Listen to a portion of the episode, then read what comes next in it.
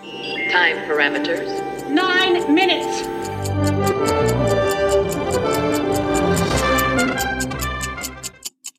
Hello and welcome to the DS9 Minute, the Green Shirt minicast, which explores an episode of DS9 in less time than it takes to soften Katterpod roots.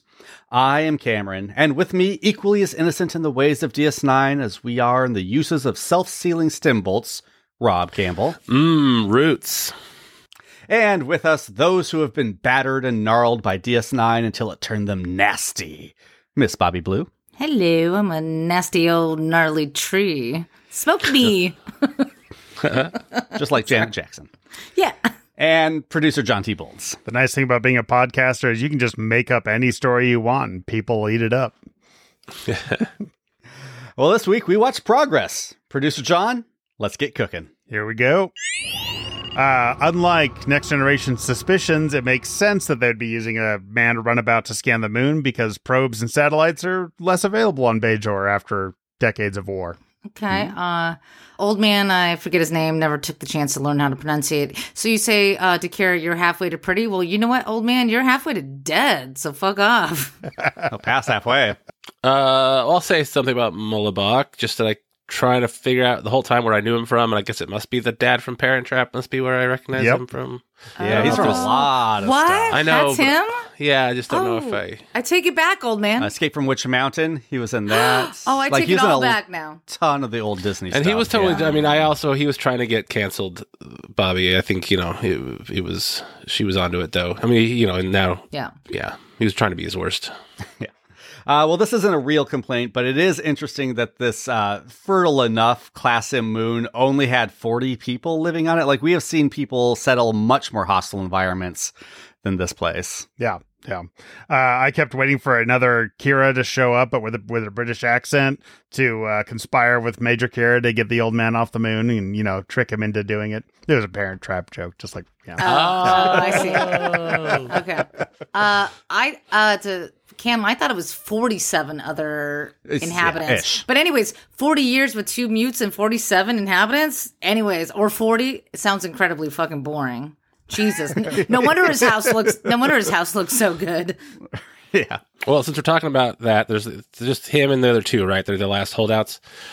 Um, and I understand some like libertarian not giving up their childhood home to build an outlet mall, but being one of three people preventing an energy producing superstation, that's some white privilege or Bajoran privilege. Like that's Fair. Um, DS9 has been really good at using like the seemingly random comedic cold open hijinks to set up the episode. I like, you know, like Kira's revulsion at Morn in the beginning, and you think that's just some funny stuff. And you're like, oh no, she's about to form this like real bond with this other old cranky dude. So good stuff. Good for you, DS9. Yeah. Um, Katterpods and chlorobicrobes are only a good mix in an arid environment. In more humid locations, you need to use uh, quadramaceous dirt and some non-replicated compost. Um, I just want to say, so this is the episode that's Bajoran imminent domain, right?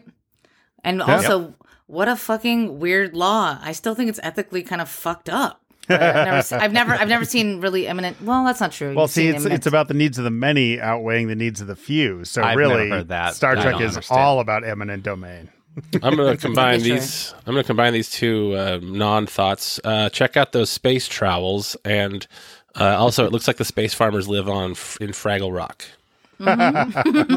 Yeah. Uh, let's see. Uh, oh my god, I love the the weird random alien captain that's giving off vibes like he's a Klingon sloth. That Yeah. alien, like who, Yeah. who had the most extensive makeup for just like ten seconds of screen time. And why do we get to see that, Captain? Is because I love the Noh-Jay Consortium story. I wish the story had been broken across three or four episodes as kind of a coming of age for. Nog, with like uh, Quark getting involved and teaching him about about trade and opportunity and stuff like that. I love this story. Uh, that's interesting because I think like if if even if it was your first time around trying to barter or like make some money, wouldn't you have asked the computer for some kind of background information on self sealing stem bolt bolts prior Damn it! You stole than one of using mine, them Bobby. as a bargaining chip? I mean, God, that's pretty lame. What do you think the equivalent of yamok sauce is? Like a Heinz 57 or a Szechuan sauce? I think it's probably ketchup mixed with mayo or possibly just a Thousand Island. Uh, It's not fry sauce. It's hoisin sauce. Yeah. Ah, Worcestershire because it's equally as hard to pronounce. It's probably go. sriracha, you know? Oh yeah. Yeah. it's apparently unpopular with other with other people. I agree, John. Uh, I was utterly charmed by the Nog Jake subplot, especially the O'Brien scene, which it was just played so expertly written and performed. I loved everything about that scene. Yep. Yep. Uh, let's see. Bobby stole that note. Kira's getting better at demo- diplomacy. It's really a good growth episode for her. Like she has a Mhm. problem being on the side of bureaucracy, but still ultimately se- ends up servicing it and tries to do her best, but does what she has to to save a life. Well, to go to the Jake Nog subplot, I think it's a fucking weird juxtaposition, and I don't think it works at all. Especially with a plot that actually kind of unifies Kira as a character. You don't need like then this like two children story happening behind it. I don't I don't think they work together. I don't think they're parallel enough. I find it quite disjointed, actually. Sisko telling Bashir what to say is uh, is major Trump energy to me. It's like when he told his doctor, Oh. like the whole like, I could state unequivocally with the healthiest, he'll be the healthiest individual ever elected to the presidency. He said all of his test results were positive, which is okay. Uh, uh, let's see. Uh, cracking the moon apart. That's what I said to Rob's mom last night. What? I'm, so, so- I'm so sorry. I'm so Why sorry. did you say that? I don't. I'm so sorry. Damn. Uh, I disagree, Rob. I really like how it shows how different a leader Sisko is than Picard. Just be like, I could give you, you know, Picard would be ripping Bashir a new one right now morally, but Pic- Sisko's like, make it work, make it official and on the record, and then we will move on to the next important thing. Totally agree, John. I love how Sisko bends the rules more than any other Star Trek captain I can think of besides maybe Shatner in a way. But I mean, I love how he he just bends rules, but he's also kind of in the wild, wild west, so he has to, right? Yeah. I I do want to backtrack. I mean, that I I said that, but also I think it, this was a very good Sisko and Kira episode for um them being good people slash coworkers. Uh, I yeah, he did the right thing. Obviously, I just Yeah, I don't know if this was intentional, but I love that. Like, I felt like there's some subtext under the old dude's kind of bravado and sureness that, like, yeah, he sat out the war, he ran away, and maybe that like regret and shame is why he's sticking to his guns this time. Uh, I I really like both subplots. I like I, I really like this episode all around. Uh, folksy stories or not, that is some pure dog shit mortar work on those kiln tiles as he's placing them. Just poor mixing, poor spreading, not enough mortar used. Yeah, bad, bad, bad. Uh, s- speaking of the old man, I don't really like it that he kind of starts off with this creepy, curmudgeonly, like misogynistic character. I think it would have been better to keep that tension alive, and then Kira still like saves him and is conflicted instead of that's my grandpapa and I must do whatever I can to save him in his kiln or destroy the kiln and save him. Like I think it would have been better if they kept him uh, rougher. Yeah. Uh, speaking of Mullibok, do you think he is? Do you think he's trying to prevent the destruction of the moon, or is he committing suicide, or does he not care either way how it goes down? Like, do you think he's trying to s- halt it, or just die? Uh, yeah, I don't. I think he's just doesn't care. he's what is? What do you I think? think, yeah, I think he's just trying to die. Like he's like, okay, I guess this is how I die. yeah. He spent 40 yeah. years like building that sick ass house. I mean, maybe sometimes you're like, this is it. I, I'd rather be here. It's like the people that don't leave like a volcano explosion or something. They're like, I will just stay here and die. I mean, it's pretty hardcore. Do do we do we know the exchange rate on Latinum? No. No, no. Uh, well, we do hear. I mean, we get a hint here because obviously five gold bars is the equivalent to whatever the newest gaming system is. Because holy shit, was Nog really focused on five gold bars of Latin?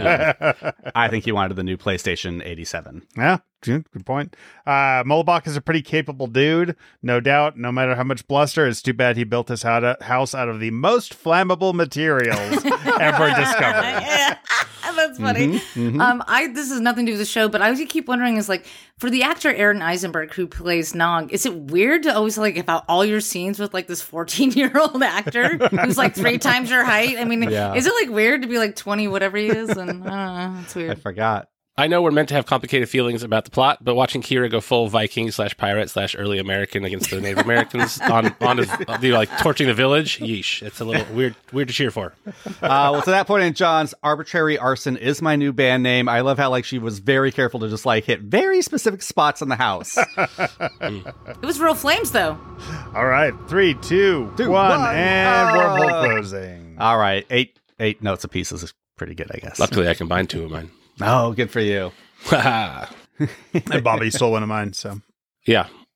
All right, everybody. Well, tune in next week for Timescape on Green Shirts. And uh, we're getting close to the end of season six. Like we've said, we're going to hit a bunch of DS9s in a row once we finish up uh, Descent Part 1, the season six finale. So look for a few DS9 minutes in a row, and then we'll jump into season seven TNG, season two DS9. All right. That's right. That's right. Enjoy your mm. roots. Enjoy Yeah. your roots. Yeah. Get out Spread- there and hammer your katterpods. Spread those Yeah. moons. Spread those moons. That's right. Don't forget to boil those for three hours. Just suck all the life giving energy out of your moon. Yes. Bye.